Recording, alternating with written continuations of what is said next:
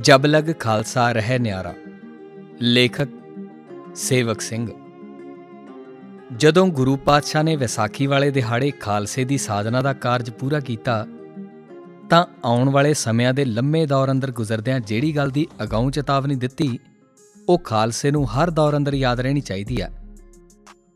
ਜਬ ਲਗ ਖਾਲਸਾ ਰਹਿ ਨਿਆਰਾ, ਤਬ ਲਗ ਤੇਜ ਦਿਓ ਮੈਂ ਸਾਰਾ, ਜਬ ਇਹ ਗਹਿ ਵਿਪਰਨ ਕੀ ਰੀਤ ਤੋ ਮੈਂ ਨਾ ਕਰੂੰ ਇਨਕੀ ਪ੍ਰਤੀਤ।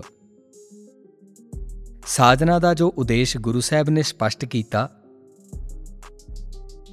ਸੈਨਾਪਤ ਨੇ ਇਹਨਾਂ ਲਫ਼ਜ਼ਾਂ ਵਿੱਚ ਪਰੋਇਆ, ਅਸੁਰ ਸੰਘਾਰ ਬੇਕੋ ਦੁਰਜਨ ਕੇ ਮਾਰ ਬੇਕੋ ਸੰਕਟ ਨਿਬਾਰ ਬੇਕੋ ਖਾਲਸਾ ਬਣਾਇਓ ਹੈ। ਭਾਵ ਰਾਖਸ ਬਿਰਤੀ ਵਾਲੇ ਲੋਕਾਂ, ਜ਼ਾਲਮਾਂ ਅਤੇ ਹੋਰ ਸਭ ਮੁਸ਼ਕਲਾਂ ਦਾ ਹੱਲ ਕਰਨ ਲਈ ਖਾਲਸਾ ਪ੍ਰਗਟ ਕੀਤਾ। ਅਸੀਂ ਇਹਨਾਂ ਗੱਲਾਂ ਦੀ ਵਿਚਾਰ ਕਰਨੀ ਹੈ। ਕਿ ਗੁਰੂ ਸਾਹਿਬ ਨੇ ਖਾਲਸੇ ਨੂੰ ਕੀ ਬਣਾਇਆ ਸੀ ਅਤੇ ਉਸ ਦਾ ਕੀ ਫਰਜ਼ ਸੀ। ਪਰ ਸਮੇਂ ਦੇ ਗੇੜ ਅੰਦਰ ਜਦੋਂ ਸਿੱਖ ਗੁਲਾਮ ਹੋ ਗਏ, ਤਾਂ ਉਹਨਾਂ ਦੀ ਪਹਿਚਾਣ ਅਤੇ ਉਹਨਾਂ ਦੇ ਫਰਜ਼ ਕੀ ਬਣ ਗਏ? ਉਹਨਾਂ ਬਾਰੇ ਕਿਹੜੀਆਂ ਗੱਲਾਂ ਪ੍ਰਚਲਿਤ ਹੋ ਗਈਆਂ ਨੇ? ਕਿਵੇਂ ਅਤੇ ਕਿਉਂ ਅੱਜ ਉਹ ਇਹਨਾਂ ਗੱਲਾਂ ਦਾ ਸਾਹਮਣਾ ਕਰ ਰਹੇ ਨੇ? ਸਭ ਤੋਂ ਪਹਿਲਾਂ ਇਤਿਹਾਸ ਬਾਰੇ। ਜੋ ਇਤਿਹਾਸ ਅਸੀਂ ਕਿਤਾਬਾਂ ਵਿੱਚੋਂ ਪੜ੍ਹਦੇ ਹਾਂ, ਉਸ ਵਿੱਚੋਂ। ਕੁਝ ਇਤਿਹਾਸ ਉਸ ਸਮੇਂ ਦੇ ਮੁਸਲਮ ਲਿਖਾਰੀਆਂ ਨੇ ਲਿਖਿਆ। ਐੜਾ। ਕੁਝ 18ਵੀਂ ਸਦੀ ਦੇ ਸ਼ੁਰੂ ਤੋਂ ਲੈ ਕੇ ਹੁਣ ਤੱਕ ਅੰਗਰੇਜ਼ ਲਿਖਾਰੀਆਂ ਨੇ ਲਿਖਿਆ। ਈੜੀ। ਕੁਝ ਉਹਨਾਂ ਲਿਖਾਰੀਆਂ ਨੇ ਲਿਖਿਆ ਜਿਨ੍ਹਾਂ ਦਾ ਖਾਲਸੇ ਨਾਲ ਸਿਧਾਂਤਕ ਵਿਰੋਧ ਸਭ ਤੋਂ ਵੱਧ ਸੀ। ਸੱਸਾ। ਕੁਝ ਧਾਰਮਿਕ ਅਤੇ ਸਾਹਿਤਿਕ ਰੂਪ ਵਿੱਚ ਸਿੱਖ ਲਿਖਾਰੀਆਂ ਨੇ ਸਿੱਖ ਇਤਿਹਾਸ ਬਾਰੇ ਲਿਖਿਆ। ਇਹਨਾਂ ਸਾਰੀਆਂ ਲਿਖਤਾਂ ਅੰਦਰ ਕਿੱਥੇ ਕੀ ਗਲਤੀਆਂ ਨੇ, ਇਸ ਦੀ ਲੰਮੀ ਚੌੜੀ ਪੜਤਾਲ ਬਣਦੀ ਹੈ। ਹੁਣ ਦੇ ਸਮੇਂ ਵਿੱਚ ਹੋਈਆਂ ਕੁਝ ਘਟਨਾਵਾਂ ਨੇ ਇਸ ਨੂੰ ਹੋਰ ਜ਼ਰੂਰੀ ਬਣਾ ਦਿੱਤਾ ਹੈ। ਸਿਰਸੇ ਦੇ ਇੱਕ ਡੇਰੇਦਾਰ ਨੇ ਮਈ 2007 ਵਿੱਚ ਗੁਰੂ ਅਤੇ ਖਾਲਸੇ ਦਾ ਮਖੌਲ ਉਡਾਇਆ। ਇਸ ਦਾ ਸਿੱਖਾਂ ਵੱਲੋਂ ਸ਼ਾਂਤਮਈ ਵਿਰੋਧ ਹੋਇਆ, ਪਰ ਮੀਡੀਆ ਨੇ ਸਿੱਖਾਂ ਨੂੰ ਬੜੇ ਅਖੜ, ਖੁੰਖਾਰੂ ਅਤੇ ਕੱਟੜ ਰੂਪ ਵਿੱਚ ਪੇਸ਼ ਕੀਤਾ। ਦੁਨੀਆ ਨੂੰ ਇਹ ਵਿਖਾ ਕੇ ਡਰਾਇਆ ਕਿ ਸਿੱਖ ਆਪਣੇ ਮੂਲ ਸੁਭਾਅ ਵਜੋਂ ਹੀ ਕਲਹਿ ਦੇ ਮੂਲ ਹਨ। ਦੂਜੇ ਪਾਸੇ ਵਿਚਾਰ ਚਰਚਾ ਦੀ ਪੱਧਰ ਤੇ ਇਹ ਗੱਲ ਜ਼ੋਰ ਨਾਲ ਉਠਾਈ ਗਈ। ਕਿ ਡੇਰੇਦਾਰ ਦਾ ਵਿਰੋਧ ਕਰਨ ਵਾਲੇ ਸਿੱਖ ਸਿੱਖੀ ਦੀ ਵਿਆਖਿਆ ਹੀ ਗਲਤ ਕਰ ਰਹੇ ਨੇ। ਉਹਨਾਂ ਵਿਦਵਾਨਾਂ ਦੀ ਇਹ ਦੋ ਨੁਕਤੀ ਵਿਆਖਿਆ ਕਿਹੜੀ ਧਿਰ ਦੀ ਆ? ਕਿ ਸਿੱਖ ਦੀ ਵੱਖਰੀ ਹਸਤੀ ਦੀ ਗੱਲ ਅੰਗਰੇਜ਼ਾਂ ਨੇ ਪਾੜੋ ਤੇ ਰਾਜ ਕਰੋ ਦੀ ਨੀਤੀ ਅਧੀਨ ਪੈਦਾ ਕੀਤੀ ਸੀ। ਗੁਰੂ ਸਾਹਿਬ ਨੇ ਤਾਂ ਭਾਈਚਾਰਕ ਸਾਂਝ ਪੈਦਾ ਕੀਤੀ ਸੀ। ਜਦੋਂ ਵੀ ਸਿੱਖਾਂ ਦੀ ਹੋਂਦ ਹਸਤੀ ਬਾਰੇ ਇਸ ਦੇਸ਼ ਵਿੱਚ ਕੋਈ ਗੱਲ ਚੱਲਦੀ ਹੈ, ਤਾਂ ਮਿਸਾਲ ਕਿਹੋ ਜਿਹੀ ਵੀ ਹੋਵੇ ਅਤੇ ਵਿਆਖਿਆ ਕਿੰਨੀ ਚੰਗੀ ਜਾਂ ਲੰਬੀ ਹੋਵੇ। ਤਰਕ ਦੀ ਤਹਿ ਹੇਠ ਇਹੀ ਨੁਕਤੇ ਦੁਹਰਾਏ ਜਾਂਦੇ ਨੇ। ਪਹਿਲਾ, ਕਿ ਸਿੱਖ ਹਿੰਦੂ ਸਨ। ਦੂਜਾ, ਕਿ ਸਿੱਖ ਹਿੰਦੂ ਹਨ। ਪੁਰਾਣੇ ਸਮੇਂ ਵਿੱਚ ਕਰਮਕਾਂਡੀ ਅਤੇ ਮਿਥਿਹਾਸਕ ਰੂਪ ਵਿੱਚ ਸਿੱਖਾਂ ਨੂੰ ਹਿੰਦੂ ਸਿੱਧ ਕਰਨ ਦੀ ਜੀ ਤੋੜ ਕੋਸ਼ਿਸ਼ ਕੀਤੀ ਗਈ ਅਤੇ ਨਾਲ ਹੀ ਸਮੇਂ ਦੀ ਹਕੂਮਤ ਨਾਲ ਮਿਲ ਕੇ ਬੀਨਾਸ ਕਰਨ ਦੀ ਮੁਹਿੰਮ ਜਾਰੀ ਰੱਖੀ। ਨਵੇਂ ਜ਼ਮਾਨੇ ਵਿੱਚ ਪਹਿਲਾਂ ਵਾਂਗ ਵਿਆਖਿਆ ਦੀ ਪੱਧਰ ਉੱਤੇ ਹਿੰਦੂ ਸਿੱਧ ਕਰਨ ਦੀ ਮੁਹਿੰਮ ਜਾਰੀ ਹੈ। ਅਤੇ ਹਕੂਮਤ ਆਪਣੇ ਹੱਥ ਹੋਣ ਕਰਕੇ ਬੀਨਾਸ ਕਰਨ ਦਾ ਕੰਮ ਵੀ ਜਾਰੀ ਹੈ। ਕਿਸੇ ਹਕੂਮਤ ਦਾ ਆਪਣੇ ਰਾਜ ਅੰਦਰ ਦੂਜੀ ਧਿਰ ਨਾਲ ਵਰਤਾਓ, ਦੋ ਪੱਧਰਾਂ ਤੇ ਚੱਲਦਾ ਹੈ। ਇੱਕ ਕਾਨੂੰਨ ਸੰਵਿਧਾਨ ਦੇ ਨਾਂ ਹੇਠ। ਕਾਨੂੰਨ ਰਾਜ ਦਾ ਉਹ ਤਰੀਕਾ ਹੈ ਜਿਸ ਰਾਹੀਂ ਪਰਜਾ ਨਾਲ ਸਭ ਤਰ੍ਹਾਂ ਦਾ ਵਰਤਾਓ ਕੀਤਾ ਜਾਂਦਾ ਹੈ। ਦੂਜਾ ਵਿਦਿਆ ਤੇ ਪ੍ਰਚਾਰ ਰਾਹੀਂ ਜ਼ਿੰਦਗੀ ਦੇ ਹਰ ਪਹਿਲੂ ਬਾਰੇ ਉਹ ਕੁਝ ਸਿਖਾਇਆ ਜਾਂਦਾ ਹੈ, ਜੋ ਰਾਜ ਦੀ ਨੀਤੀ ਦੇ ਅਨੁਸਾਰ ਹੁੰਦਾ ਹੈ। ਆਪਣੀ ਗੱਲ ਦੀ ਪਰਖ ਲਈ ਅਸੀਂ ਪਹਿਲਾਂ ਦੀਆਂ ਹਕੂਮਤਾਂ ਦੇ ਪੈਂਤੜੇ ਬਾਰੇ ਵੀ ਥੋੜੀ ਗੱਲ ਕਰ ਲਈਏ ਕਿ ਉਹਨਾਂ ਨੇ ਕਿਵੇਂ ਆਪਣੇ ਖਿਆਲ ਮੁਤਾਬਕ ਸਿੱਖਾਂ ਬਾਰੇ ਖਿਆਲ ਪ੍ਰਚਲਿਤ ਕੀਤੇ ਅਤੇ ਸਿੱਖਾਂ ਨਾਲ ਕਿਹੋ ਜਿਹਾ ਵਰਤਾਓ ਕੀਤਾ। ਹੁਣ ਅਤੇ ਪਹਿਲੀਆਂ ਹਕੂਮਤਾਂ ਵਿੱਚ ਕੀ ਸਾਂਝ ਅਤੇ ਕੀ ਫ਼ਰਕ ਹੈ? ਕਾਨੂੰਨ ਵਿਧਾਨ ਦੀ ਪੱਧਰ ਉੱਤੇ ਮੁਗਲ ਇਸਲਾਮ ਦੇ ਪੈਰੋਕਾਰ ਹੋਣ ਕਾਰਨ ਮੁਗਲ, ਪਠਾਣਾ ਅਤੇ ਹੋਰ ਮੁਸਲਮ ਹਾਕਮਾਂ ਨੇ ਕਦੀ ਆਪਣੀ ਪਰਜਾ ਵੀ ਨਹੀਂ ਸੀ ਮੰਨਿਆ। ਉਹਨਾਂ ਨੇ ਉਹੀ ਵਰਤਾਓ ਕੀਤਾ ਜੋ ਇਸਲਾਮ ਕਿਸੇ ਕਾਫਰ ਨਾਲ ਕਰਨ ਦੀ ਆਗਿਆ ਦਿੰਦਾ ਮੁਗਲ ਹਕੂਮਤ ਨੇ ਮਜਬੂਰੀ ਵਸ ਕੁਝ ਸਮੇਂ ਲਈ ਕਈ ਵਾਰ ਸਿੱਖਾਂ ਨਾਲ ਸਿਆਸੀ ਸਮਝੌਤੇ ਕੀਤੇ, ਜੋ ਲੋੜ ਖਤਮ ਹੋਣ ਨਾਲ ਹੀ ਖਤਮ ਹੋ ਜਾਂਦੇ ਸਨ। ਸਿੱਖਾਂ ਨੂੰ ਸਾਰੀਆਂ ਮੁਸ਼ਕਲਾਂ ਦੀ ਜੜ ਦੱਸਿਆ ਅਤੇ ਇਹਨਾਂ ਮੁਸ਼ਕਲਾਂ ਦਾ ਹੱਲ ਸਿੱਖਾਂ ਦਾ ਖਾਤਮਾ ਦੱਸਿਆ। ਇਸ ਲਈ ਖੁੱਲੇਆਮ ਸਿੱਖਾਂ ਦੇ ਸਿਰਾਂ ਦੇ ਇਨਾਮ ਰੱਖੇ। ਸਿੱਖ ਹੋਣਾ ਹੀ ਜ਼ੁਰਮ ਸੀ। ਸਿੱਖ ਬਣਨ ਵਾਲਿਆਂ ਦੇ ਘਰ ਘਾਟ ਉਜਾੜਨਾ ਤਸੀਹੇ ਦੇ ਕੇ ਮਾਰਨ ਨਾਲ ਖਾਸ ਕਿਸਮ ਦਾ ਡਰ ਖੌਫ ਪੈਦਾ ਕੀਤਾ ਕਿ ਕੋਈ ਸਿੱਖ ਨਾ ਬਣੇ। ਇਹ ਤਰੀਕੇ ਹੁਣ ਤੱਕ ਜਾਰੀ ਨੇ। ਜਿਸ ਤਰ੍ਹਾਂ ਹਰਿਆਣਾ ਪੁਲਿਸ ਨੇ ਹੁਸ਼ਿਆਰ ਸਿੰਘ, ਪ੍ਰਵੀਨ ਕੌਰ, ਗੁਰਿੰਦਰ ਸਿੰਘ ਨੂੰ ਗੈਰ ਕਾਨੂੰਨੀ ਹਿਰਾਸਤ ਵਿੱਚ ਕਿੰਨੇ ਦਿਨ ਰੱਖਿਆ ਅਤੇ ਉਹਨਾਂ ਦੇ ਘਰ ਵਾਲਿਆਂ ਨੂੰ ਇਸ ਗੱਲ ਲਈ ਮਜਬੂਰ ਕੀਤਾ ਕਿ ਉਹ ਕਿਸੇ ਨੂੰ ਦੱਸਣ ਨਾ। ਪੁਲਿਸ ਨੇ ਆਪ ਮੀਡੀਆ ਸਾਹਮਣੇ ਕਹਾਣੀਆਂ ਘੜ ਕੇ ਬੰਦੇ ਪੇਸ਼ ਕੀਤੇ। ਪਰਿਵਾਰ ਵਾਲੇ ਪੁਲਿਸ ਦੇ ਖੌਫ ਵਿੱਚੋਂ ਬਾਹਰ ਨਹੀਂ ਨਿਕਲ ਸਕੇ। ਅੰਗਰੇਜ਼ ਅੰਗਰੇਜ਼ਾਂ ਨੂੰ ਜਿਹੜਾ ਵੀ ਸਿੱਖ ਸਰਕਾਰ ਦਾ ਵਿਰੋਧੀ ਲੱਗਾ ਉਸ ਦਾ ਘਰ ਘਾਟ ਮਾਲ ਅਸਬਾਬ ਸਭ ਜ਼ਬਤ ਕਰ ਲਿਆ। ਪੰਜਾਬ ਤੋਂ ਬਾਹਰ ਬੰਗਾਲ, ਬਿਹਾਰ ਅਤੇ ਕਾਲੇ ਪਾਣੀ ਦੀਆਂ ਜੇਲ੍ਹਾਂ ਵਿੱਚ ਉਮਰ ਭਰ ਲਈ ਸੁੱਟ ਦਿੱਤਾ। ਸਿੱਖ ਰਾਜ ਉੱਪਰ ਕਬਜ਼ਾ ਕਰਨ ਤੋਂ ਕੁਝ ਸਾਲ ਬਾਅਦ ਅਜਿਹੇ ਲੋਕਾਂ ਦੀ ਗਿਣਤੀ ਕਈ ਹਜ਼ਾਰ ਸੀ, ਜਿਨ੍ਹਾਂ ਦੇ ਅੱਜ ਤੱਕ ਨਾਂ ਪਤੇ ਵੀ ਨਹੀਂ ਲੱਭੇ। ਕੂਕਾ ਲਹਿਰ ਸਮੇਂ ਜਿਸ ਦੇ ਲੱਕ ਉੱਪਰ ਕਛਹਿਰਾ ਬੰਨਣ ਦੇ ਨਿਸ਼ਾਨ ਸੀ, ਉਸ ਨੂੰ ਵੀ ਦੋਸ਼ੀ ਮੰਨਿਆ ਗਿਆ। ਬੱਬਰ ਅਕਾਲੀ ਲਹਿਰ ਸਮੇਂ ਮੁਕਾਬਲੇ ਦੌਰਾਨ ਸਾਰੇ ਪਿੰਡ ਨੂੰ ਇੱਕ ਥਾਂ ਇਕੱਠਾ ਕਰਕੇ ਉਹੀ ਵਰਤਾਓ ਕੀਤਾ ਜਾਂਦਾ ਸੀ, ਜਿਹੜਾ ਹੁਣ ਦੇ ਸਮੇਂ ਖਾੜਕੂ ਲਹਿਰ ਦੌਰਾਨ ਕੀਤਾ ਗਿਆ। ਅੰਗਰੇਜ਼ਾਂ ਵਿੱਚ ਮੁਗਲਾਂ ਨਾਲੋਂ ਕਈ ਫ਼ਰਕ ਸਨ। ਪਹਿਲੀ ਗੱਲ, ਉਹ ਆਪਣੇ ਧਰਮ ਦੇ ਮੁਸਲਮਾਨਾਂ ਵਾਂਗ ਪਾਬੰਦ ਨਹੀਂ ਸਨ। ਇਸ ਕਰਕੇ ਉਹ ਇਹ ਗੱਲ ਲੈ ਕੇ ਆਏ ਕਿ ਪਿਆਰ ਅਤੇ ਜੰਗ ਵਿੱਚ ਸਭ ਕੁਝ ਜਾਇਜ਼ ਹੈ। ਸਰਦਾਰ ਅਜਮੇਰ ਸਿੰਘ ਨੇ ਆਪਣੀ ਕਿਤਾਬ ਕਿਤਬਦਰੁਲੀ ਪਾਤਸ਼ਾਹੀ ਵਿੱਚ ਅੰਗਰੇਜ਼ਾਂ ਦੀਆਂ ਉਹ ਦਫ਼ਤਰੀ ਚਿੱਠੀਆਂ ਦਾ ਹਵਾਲਾ ਦਿੱਤਾ ਹੈ ਜਿਨ੍ਹਾਂ ਵਿੱਚ ਕਿਹਾ ਗਿਆ ਕਿ ਹਿੰਦੁਸਤਾਨ ਨੂੰ ਕਾਬੂ ਰੱਖਣ ਲਈ ਸਿੱਖਾਂ ਨੂੰ ਕਾਬੂ ਰੱਖਣਾ ਬਹੁਤ ਜ਼ਰੂਰੀ ਹੈ ਸਿੱਖਾਂ ਨੂੰ ਕਾਬੂ ਰੱਖਣ ਲਈ ਉਹਨਾਂ ਨੂੰ ਹਥਿਆਰਾਂ ਤੋਂ ਸਖਣੇ ਕਰਨਾ ਅਤੇ ਉਹਨਾਂ ਅੰਦਰੋਂ ਰਾਜ ਇੱਛਾ ਖਤਮ ਕਰਨੀ ਜ਼ਰੂਰੀ ਹੈ ਜਿੱਥੇ ਮੁਗਲ ਸਿੱਖਾਂ ਨੂੰ ਖਤਮ ਕਰਕੇ ਆਪਣੇ ਰਾਜ ਨੂੰ ਪੱਕਾ ਕਰਨਾ ਚਾਹੁੰਦੇ ਸਨ, ਉੱਥੇ ਅੰਗਰੇਜ਼ ਸਿੱਖਾਂ ਨੂੰ ਵਰਤ ਕੇ ਆਪਣਾ ਰਾਜ ਪੱਕਾ ਕਰਨਾ ਚਾਹੁੰਦੇ ਸਨ। ਕਿਉਂਕਿ ਉਹਨਾਂ ਨੇ ਇੱਕ ਤਾਂ ਮੁਸਲਮ ਹਾਕਮਾਂ ਵਾਂਗ ਇੱਥੇ ਵਸਣਾ ਨਹੀਂ ਸੀ। ਦੂਜਾ ਉਹਨਾਂ ਨੂੰ ਅੰਦਾਜ਼ਾ ਹੋ ਗਿਆ ਸੀ ਕਿ ਸਿੱਖਾਂ ਨੂੰ ਖਤਮ ਕਰਨਾ ਸੰਭਵ ਨਹੀਂ। ਇਸ ਲਈ ਉਹਨਾਂ ਨੇ ਉਹ ਰਾਹ ਕੱਢਣ ਦੀ ਕੋਸ਼ਿਸ਼ ਕੀਤੀ ਜਿਸ ਨਾਲ ਸਿੱਖਾਂ ਨੂੰ ਵਰਤਿਆ ਜਾ ਸਕੇ। ਇਹ ਰਾਹ ਸੀ ਸਿੱਖਾਂ ਅੰਦਰੋਂ ਰਾਜ ਕਰਨ ਦੀ ਇੱਛਾ ਖਤਮ ਕਰਨਾ ਅਤੇ ਰਾਜ ਭਗਤ ਬਣਨ ਦੀ ਸਿਖਲਾਈ ਦੇਣੀ। ਅੰਗਰੇਜ਼ਾਂ ਦੁਆਰਾ ਅਪਣਾਏ ਗਏ ਸਾਰੇ ਪੈਂਤੜੇ ਇਸ ਪਾਸੇ ਵੱਲ ਨੂੰ ਸੇਧਤ ਸਨ। ਇਹ ਗੱਲ ਵਿਹਾਰਕ ਜ਼ਿੰਦਗੀ ਤੋਂ ਲੈ ਕੇ ਗਿਆਨ ਦੇ ਸਾਰੇ ਪਾਸਿਆਂ ਤੱਕ ਲਾਗੂ ਸੀ। ਮੌਜੂਦਾ ਰਾਜ। ਬ੍ਰਾਹਮਣਵਾਦੀ ਸਰਕਾਰ ਨੇ ਵੀ ਕਾਨੂੰਨੀ ਰੂਪ ਵਿੱਚ ਸਿੱਖਾਂ ਦੀ ਹਸਤੀ ਨੂੰ ਨਕਾਰਿਆ। ਸੰਵਿਧਾਨ ਸਿੱਖਾਂ ਨੂੰ ਹਿੰਦੂ ਮੰਨਦਾ ਹੈ। ਸਾਰੇ ਕਾਨੂੰਨ ਉਹਨਾਂ ਨੂੰ ਹਿੰਦੂ ਸਿੱਧ ਕਰਦੇ ਨੇ। ਉਹ ਤਾਂ ਸਿੱਖਾਂ ਨੂੰ ਅੰਗਰੇਜ਼ਾਂ ਜਿੰਨੀ ਮਾਨਤਾ ਦੇ ਕੇ ਵੀ ਰਾਜੀ ਨਹੀਂ ਹਨ। ਮੌਜੂਦਾ ਹਾਕਮਾਂ ਨੂੰ ਪਤਾ ਹੈ ਕਿ ਜੇ ਸਿੱਖਾਂ ਦੀ ਧਾਰਮਿਕ ਆਜ਼ਾਦੀ ਨੂੰ ਵੀ ਮੰਨ ਲਿਆ, ਤਾਂ ਉਹ ਵੱਖਰੀ ਤੇ ਬਰਾਬਰ ਦੀ ਧਿਰ ਬਣ ਜਾਣਗੇ। ਇਹ ਧਾਰਮਿਕ ਆਜ਼ਾਦੀ ਮੁੜ ਕੇ ਰਾਜਨੀਤਿਕ ਆਜ਼ਾਦੀ ਦਾ ਰੂਪ ਧਾਰ ਲਵੇਗੀ। ਇਸ ਕਰਕੇ ਭਾਰਤੀ ਸੰਵਿਧਾਨ ਅਤੇ ਵਿਧਾਨ ਦੇ ਸਾਜਣਹਾਰ, ਪਾਲਣਹਾਰ ਅਤੇ ਇਸ ਦੀ ਰਾਖੀ ਵਿਆਖੀ ਕਰਨ ਵਾਲੇ ਸਾਰੇ ਢਾਂਚੇ ਸਿੱਖਾਂ ਦੀ ਵੱਖਰਤਾ ਤੇ ਬਰਾਬਰਤਾ ਨੂੰ ਮੂਲੋਂ ਹੀ ਨਕਾਰ ਕੇ ਚੱਲਦੇ ਨੇ। ਵਿਦਿਆ ਅਤੇ ਪ੍ਰਚਾਰ ਰਾਹੀਂ। ਰਾਜਨੀਤੀ ਦੇ ਮਾਹਰ ਵਿਦਵਾਨਾਂ ਨੇ ਹੁਣ ਇਹ ਗੱਲ ਖੁੱਲੇ ਅਤੇ ਸਪਸ਼ਟ ਰੂਪ ਵਿੱਚ ਮੰਨੀ ਹੈ ਕਿ ਕਿਸੇ ਦੇਸ਼ ਵਿੱਚ ਪੜ੍ਹਾਈ ਵੀ ਉਸੇ ਖਿਆਲ ਅਨੁਸਾਰ ਕਰਾਈ ਜਾਂਦੀ ਹੈ, ਜਿਹੜਾ ਰਾਜ ਕਰਨ ਵਾਲੀ ਧਿਰ ਦਾ ਹੁੰਦਾ ਹੈ। ਅੱਜ ਦੇ ਜ਼ਮਾਨੇ ਵਿੱਚ ਰੇਡੀਓ, ਟੀਵੀ, ਅਖਬਾਰ, ਫਿਲਮਾਂ ਅਤੇ ਆਮ ਗਿਆਨ ਦੀਆਂ ਕਿਤਾਬਾਂ ਸਭ ਵਿੱਚ ਗਿਆਨ, ਜਾਣਕਾਰੀ ਅਤੇ ਮਨੋਰੰਜਨ ਦੀ ਤਹਿ ਹੇਠਲੀ ਦਲੀਲ ਰਾਜ ਕਰਨ ਵਾਲੀ ਧਿਰ ਦੇ ਖਿਆਲ ਦੀ ਅਨੁਸਾਰੀ ਹੁੰਦੀ ਹੈ।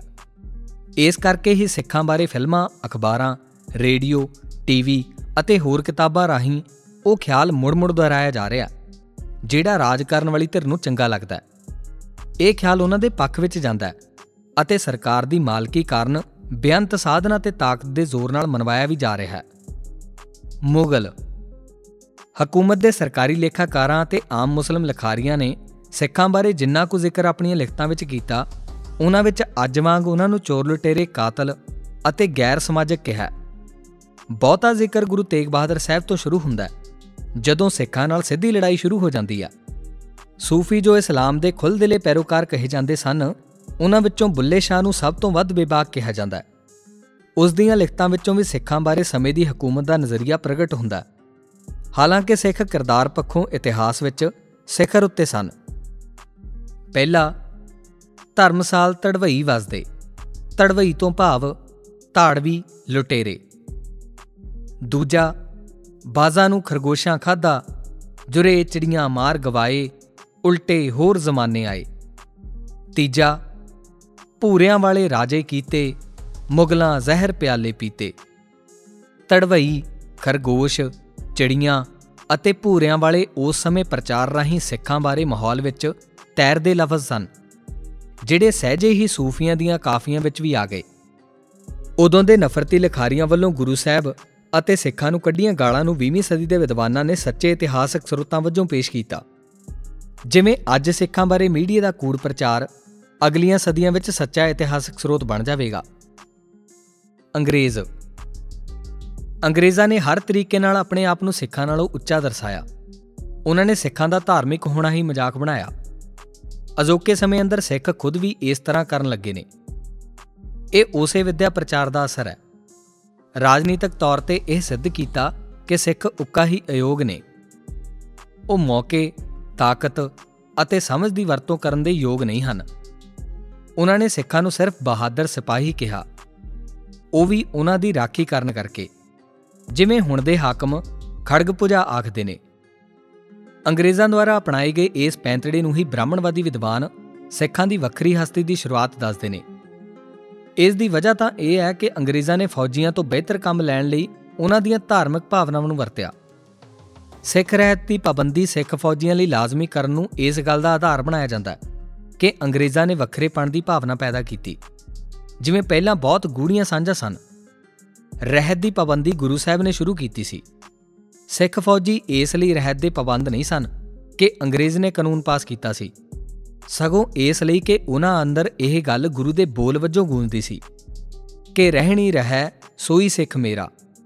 ਰਹਿਤ ਪਿਆਰੀ ਮੁਝਕੋ, ਸਿੱਖ ਪਿਆਰਾ ਨਾਹੀਂ ਅੰਗਰੇਜ਼ਾਂ ਦੀ ਆਮਦ ਨਾਲ ਖਾਲਸੇ ਦੀ ਨਿਆਰੀ ਹਸਤੀ ਦੀ ਗੱਲ ਸ਼ੁਰੂ ਨਹੀਂ ਹੋਈ। ਸਗੋਂ ਇਸ ਨਿਆਰੀ ਹਸਤੀ ਨੂੰ ਮਿਟਾਉਣ ਦੇ ਨਵੇਂ ਯਤਨ ਸ਼ੁਰੂ ਹੋਏ। ਅੰਗਰੇਜ਼ਾਂ ਨੇ ਸਿੱਖਾਂ ਦੀ ਸੁਤੰਤਰ ਰਾਜਨੀਤਿਕ ਹਸਤੀ ਨੂੰ ਨਕਾਰਦਿਆਂ ਧਾਰਮਿਕ ਰੂਪ ਨੂੰ ਕਬੂਲ ਕਰ ਲਿਆ, ਕਿਉਂਕਿ ਉਹਨਾਂ ਨੂੰ ਰਾਜ ਕਰਨ ਲਈ ਇਹੋ ਪੈਂਤੜਾ ਠੀਕ ਬੈਠਦਾ ਸੀ। ਮੌਜੂਦਾ ਰਾਜ ਸਿਰਸੇ ਦੇ ਡੇਰੇਦਾਰ ਵੱਲੋਂ ਕੀਤੇ ਗੁਨਾਹ ਦੇ ਹੱਕ ਵਿੱਚ ਲਿਖਣ ਵਾਲੇ ਲੋਕਾਂ ਨੇ ਮੁੜ ਇਹ ਗੱਲ ਉਠਾਈ ਹੈ ਕਿ ਰਹਿਤ ਮਰਿਆਦਾ ਪਹਿਲਾਂ ਨਹੀਂ ਸੀ, ਇਹ ਬਾਅਦ ਵਿੱਚ ਬਣੀ ਹੈ। ਉਹਨਾਂ ਦੇ ਕਹਿਣ ਦਾ ਅਸਲ ਅਰਥ ਇਹ ਹੈ ਕਿ ਇਹ ਮਾਮਲਾ ਉਹਨਾਂ ਲੋਕਾਂ ਨੇ ਉਠਾਇਆ ਜਿਨ੍ਹਾਂ ਦੀ ਜੜ ਮਰਿਆਦਾ ਪਾਲਣ ਵਿੱਚ ਹੈ। ਇਸ ਕਰਕੇ ਸਿੱਖੀ ਦੁਆਲੇ ਮਰਿਆਦਾ ਦੀ ਵਾੜ ਤੋੜਨਾ ਪਹਿਲਾ ਕੰਮ ਹੈ। ਇਸ ਕਰਕੇ ਇਹੀ ਕਿਹਾ ਜਾਂਦਾ ਹੈ ਕਿ ਗੁਰੂ ਸਾਹਿਬ ਨੇ ਸਾਂਝੀਵਾਲਤਾ ਪੈਦਾ ਕੀਤੀ। ਭਾਵ ਗੁਰੂ ਸਾਹਿਬ ਨੇ ਖਾਲਸੇ ਨੂੰ ਵੱਖਰਾ ਨਹੀਂ, ਸਗੋਂ ਹਿੰਦੂਆਂ ਦਾ ਅੰਗ ਹੀ ਬਣਾਇਆ। 1984 ਮਗਰੋਂ ਬਣੀਆਂ ਫਿਲਮਾਂ ਵਿੱਚ ਖਾਸ ਤੌਰ ਤੇ ਵੇਖਿਆ ਜਾ ਸਕਦਾ ਹੈ ਕਿ ਸਿੱਖ ਜਾਂ ਤਾਂ ਮੂਰਖ ਅਤੇ ਹਿਜੜੇ ਨੇ, ਜਾਂ ਸਿਰਫ ਦੇਸ਼ ਦੇ ਰਾਖੇ, ਪਰ ਉਹ ਸਿੱਖ ਕਦੇ ਨਹੀਂ ਹੁੰਦੇ। ਵਿਦਿਆ ਦੀ ਪੱਧਰ ਉੱਤੇ ਮੁਗਲਾਂ ਅਤੇ ਅੰਗਰੇਜ਼ਾਂ ਦੋਹਾਂ ਦੇ ਨੁਕਤੇ ਅਪਣਾਏ ਨੇ। ਜੋ ਕੁਝ ਗੁਰੂ ਸਾਹਿਬ ਬਾਰੇ ਸਮਕਾਲੀ ਨਫ਼ਰਤੀ ਮੁਸਲਮ ਲਖਾਰੀਆਂ ਨੇ ਲਿਖਿਆ, ਉਸ ਨੂੰ ਇਤਿਹਾਸ ਵਜੋਂ ਪੜਾਇਆ ਜਾਂਦਾ ਹੈ। ਗੁਰੂ ਸਾਹਿਬ ਦੇ ਸਾਂਝੀਵਾਲਤਾ ਦੇ ਉਪਦੇਸ਼ ਨੂੰ ਸਿੱਖਾਂ ਨੂੰ ਹਿੰਦੂ ਸਾਬਤ ਕਰਨ ਲਈ ਵਰਤਿਆ ਜਾ ਰਿਹਾ ਹੈ। ਉਪਰੋਕਤ ਸਾਰੇ ਕੁਝ ਦੇ ਬਾਵਜੂਦ ਸਿੱਖਾਂ ਨੂੰ ਜੋ ਬੋਲ ਗੁਰੂ ਪਾਸ਼ਾ ਨੇ ਕਹੇ, ਉਹ ਲੱਖ ਹੀਲੇ ਵਰਤਿਆਂ ਵੀ ਮਨਾਂ ਵਿੱਚੋਂ ਮਿਟਾਏ ਨਹੀਂ ਜਾ ਸਕਦੇ। ਗੁਰੂ ਸਾਹਿਬ ਨੇ ਨਿਆਰੇ ਰਹਿਣ ਦਾ ਜੋ ਹੁਕਮ ਸੁਣਾਇਆ ਸੀ, ਉਹ ਸਪਸ਼ਟ ਰੂਪ ਵਿੱਚ ਇੱਥੇ ਪ੍ਰਚਲਿਤ ਮੁਰਦਾ ਰੀਤੀ ਰਿਵਾਜਾਂ ਅਤੇ ਵਿਪਰਵਾਦੀ ਸੋਚ ਪ੍ਰਬੰਧ ਤੋਂ ਨਿਆਰੇ ਰਹਿਣ ਦਾ ਸੀ। ਮੁਸਲਮਾਨਾਂ ਨਾਲ ਰਲ ਜਾਣ ਦਾ ਤਾਂ ਕਿਸੇ ਤਰ੍ਹਾਂ ਦਾ ਕੋਈ ਖਤਰਾ ਹੀ ਨਹੀਂ ਸੀ। ਜੇ ਖਤਰਾ ਸੀ, ਤਾਂ ਵਿਪਰਵਾਦੀ ਮਨੁੱਖ, ਰਾਜ ਅਤੇ ਸਮਾਜ ਤੋਂ ਸੀ ਅਤੇ ਹੈ। ਗੁਰੂ ਸਾਹਿਬ ਨੇ ਸੂਰਜਵਤ ਸਪਸ਼ਟ ਲਫ਼ਜ਼ਾਂ ਵਿੱਚ ਕਿਹਾ ਕਿ ਜੇ ਖਾਲਸਾ ਵਿਪਰ ਦੀ ਰੀਤ ਵਿੱਚ ਪੈ ਗਿਆ, ਤਾਂ ਮੈਂ ਆਪਣਾ ਤੇਜ ਖਾਲਸੇ ਨੂੰ ਨਹੀਂ ਦਿਆਂਗਾ। ਤੇ ਖਾਲਸਾ ਉਨਾ ਚਿਰ ਹੀ ਖਾਲਸਾ ਹੈ, ਜਿੰਨਾ ਚਿਰ ਵਿਪਰ ਦੀ ਰੀਤ ਤੋਂ ਨਿਆਰਾ ਰਹੇਗਾ। ਇੱਥੇ ਨਿਆਰੇ ਦਾ ਅਰਥ ਸਿਰਫ ਵੱਖਰਾ ਨਹੀਂ, ਸਗੋਂ ਬਿਹਤਰ ਤਰੋ ਤਾਜ਼ਾ ਅਤੇ ਖਿੜੇ ਫੁੱਲ ਵਰਗਾ ਸੱਜਰਾ ਨਿਆਰੇ ਰਹਿਣ ਲਈ ਭੂਤ, ਭਵਿੱਖ, ਵਰਤਮਾਨ ਦੇ ਹਰ ਵਰਤਾਰੇ, ਬੰਦੇ ਅਤੇ ਚੀਜ਼ ਨੂੰ ਆਪਣੇ ਪੈਂਤੜੇ ਤੋਂ ਵਿਚਾਰਨਾ ਲਾਜ਼ਮੀ ਹੈ। ਸਾਡੇ ਮੌਜੂਦਾ ਸਮੇਂ ਵਿੱਚ ਜੂਨ 1984 ਦੇ ਦਰਬਾਰ ਸਾਹਿਬ ਉੱਤੇ ਭਾਰਤੀ ਫੌਜ ਦੇ ਹਮਲੇ ਦੀ ਵਿਆਖਿਆ ਇਸ ਦੀ ਬੜੀ ਸੌਖੀ ਕਸਵੱਟੀ ਹੈ, ਜਿਹੜੀ ਝੱਟ ਨਖੇੜਾ ਕਰ ਦਿੰਦੀ ਹੈ ਕਿ ਕੌਣ ਨਿਆਰੇਪਣ ਦਾ ਹਾਮੀ ਹੈ, ਕੌਣ ਦੂਜੇ ਪਾਸੇ ਹੈ। ਇਸ ਸਾਕੇ ਦੀ ਗੱਲ ਕਰਨ ਸਮੇਂ ਜੇ ਸ਼ਾਇਦ, ਜਾਂ, ਪਰ ਫੇਰ ਵੀ ਵਰਗੇ ਲਫ਼ਜ਼ਾਂ ਦੀ ਵਰਤੋਂ ਕਰਨ ਵਾਲਾ ਖਾਲਸੇ ਦੇ ਨਿਆਰੇਪਣ ਦਾ ਹਾਮੀ ਨਹੀਂ ਹੋ ਸਕਦਾ। ਜੇ ਇਹ ਕਿਸੇ ਸਿੱਖ ਦੇ ਮਨ ਵਿੱਚ ਆਉਂਦੇ ਨੇ, ਤਾਂ ਉਹ ਨਿਆਰੇਪਣ ਦਾ ਧਾਰਨੀ ਨਹੀਂ। ਸਗੋਂ ਭੇਖ ਦਾ ਧਾਰਨੀ ਹੈ। ਗੁਰੂ ਦਾ ਤੇਜ ਉਨਾ ਚਿਰ ਹੀ ਰਹਿਮਤ ਕਰੇਗਾ, ਜਿੰਨਾ ਚਿਰ ਉਹ ਨਿਆਰੇਪਣ ਦਾ ਧਾਰਨੀ ਰਹੇਗਾ। ਸਾਨੂੰ ਆਪਣੀ ਮੌਜੂਦਾ ਹਾਲਤ ਸਮੇਤ ਇਤਿਹਾਸ ਦੇ ਹਰ ਤਲਖ ਦੌਰ ਨੂੰ ਇਸ ਨੁਕਤੇ ਤੋਂ ਦੇਖਣਾ ਚਾਹੀਦਾ ਹੈ ਕਿ ਸਾਡੇ ਨਿਆਰੇਪਣ ਵਿੱਚ ਕਿੱਥੇ ਘਾਟ ਸੀ। ਜੇ ਇੱਕ ਝਾਤੀ ਵੀ ਮਾਰੀਏ ਤਾਂ ਜਿੱਥੇ ਕੋਈ ਨੁਕਸਾਨ ਹੋਇਆ, ਉੱਥੇ ਵਿਪਰ ਦੀ ਰੀਤ ਤੇ ਚੱਲਣ ਦੇ ਨਿਸ਼ਾਨ ਨੇ। ਗੁਰਬਾਣੀ ਦੀ ਅਰਥ ਵਿਆਖਿਆ, ਇਤਿਹਾਸ, ਪਰੰਪਰਾਵਾਂ, ਸਭ ਬਾਰੇ ਇਸ ਨੁਕਤੇ ਤੋਂ ਮੁੜ-ਮੁੜ ਵਿਚਾਰਨ ਦੀ ਲੋੜ ਹੈ। ਗੁਰੂ ਪਾਸ਼ਾ ਨੇ ਆਦਰਸ਼ ਮਨੁੱਖ ਅਤੇ ਸਮਾਜ ਦੀ ਸਿਰਜਣਾ ਕੀਤੀ ਅਤੇ ਖਾਲਸੇ ਨੂੰ ਰਾਖਸ਼ ਬਿਰਤੀ, ਜ਼ਾਲਮ ਲੋਕਾਂ ਅਤੇ ਹੋਰ ਔਕੜਾਂ ਤੋਂ ਸੰਸਾਰ ਨੂੰ ਪੱਕੇ ਤੌਰ ਤੇ ਮੁਕਤ ਕਰਨ ਲਈ ਆਦਰਸ਼ਕ ਰਾਜ ਦੀ ਸਥਾਪਤੀ ਲਈ ਤੋਰਿਆ। ਸਾਡੇ ਤੋਂ ਜੋ ਘਾਟ ਰਹੀ ਹੈ, ਉਸ ਨੂੰ ਮੁੜ ਕੇ ਮੁੱਢੋਂ ਵਿਚਾਰਨ ਦੀ ਲੋੜ ਹੈ। ਬੇਸ਼ੱਕ ਨਿਆਰੇਪਣ ਨੂੰ ਪਹਿਲੀਆਂ ਹਕੂਮਤਾਂ ਨੇ ਵੀ ਖਤਮ ਕਰਨ ਦਾ ਯਤਨ ਕੀਤਾ। ਪਰ ਅੱਜ ਹਕੂਮਤ ਉਹਨਾਂ ਦੇ ਹੱਥ ਹੈ, ਜਿਨ੍ਹਾਂ ਬਾਰੇ ਮੁੱਢ ਤੋਂ ਹੀ ਗੁਰੂ ਸਾਹਿਬ ਨੇ ਸਪਸ਼ਟ ਨਾਮ ਲੈ ਕੇ ਸਖਤੀ ਨਾਲ ਸਾਵਧਾਨ ਕੀਤਾ ਸਾਨੂੰ ਜ਼ਰੂਰ ਸੋਚਣਾ ਚਾਹੀਦਾ ਹੈ ਕਿ ਇਹ ਕਿੱਡੀ ਵੱਡੀ ਗੱਲ ਹੈ ਕਿ ਗੁਰੂ ਦਾ ਪਹਿਲਾ ਉਪਦੇਸ਼ ਨਾ ਹਮ ਹਿੰਦੂ, ਨਾ ਮੁਸਲਮਾਨ ਵੀ ਸਾਡੇ ਨਿਆਰੇਪਣ ਨੂੰ ਸਪਸ਼ਟ ਕਰਦਾ ਹੈ। ਤੇ ਅੰਤਮ ਸਮੇਂ ਭਵਿੱਖਮੁਖੀ ਚੇਤਾਵਨੀ ਵੀ ਇਹੀ ਹੈ। ਜਬ ਲਗ ਖਾਲਸਾ ਰਹਿ ਨਿਆਰਾ, ਤਬ ਲਗ ਤੇਜ ਦਿਓ ਮੈਂ ਸਾਰਾ। ਜਬ ਇਹ ਗਹਿ ਵਿਪਰਨ ਕੀ ਰੀਤ, ਤੋ ਮੈਂ ਨਾ ਕਰੂੰ ਇਨਕੀ ਪ੍ਰਤੀਤ। ਵਾਹਿਗੁਰੂ ਜੀ ਕਾ ਖਾਲਸਾ, ਵਾਹਿਗੁਰੂ ਜੀ ਕੀ ਫਤਿਹ।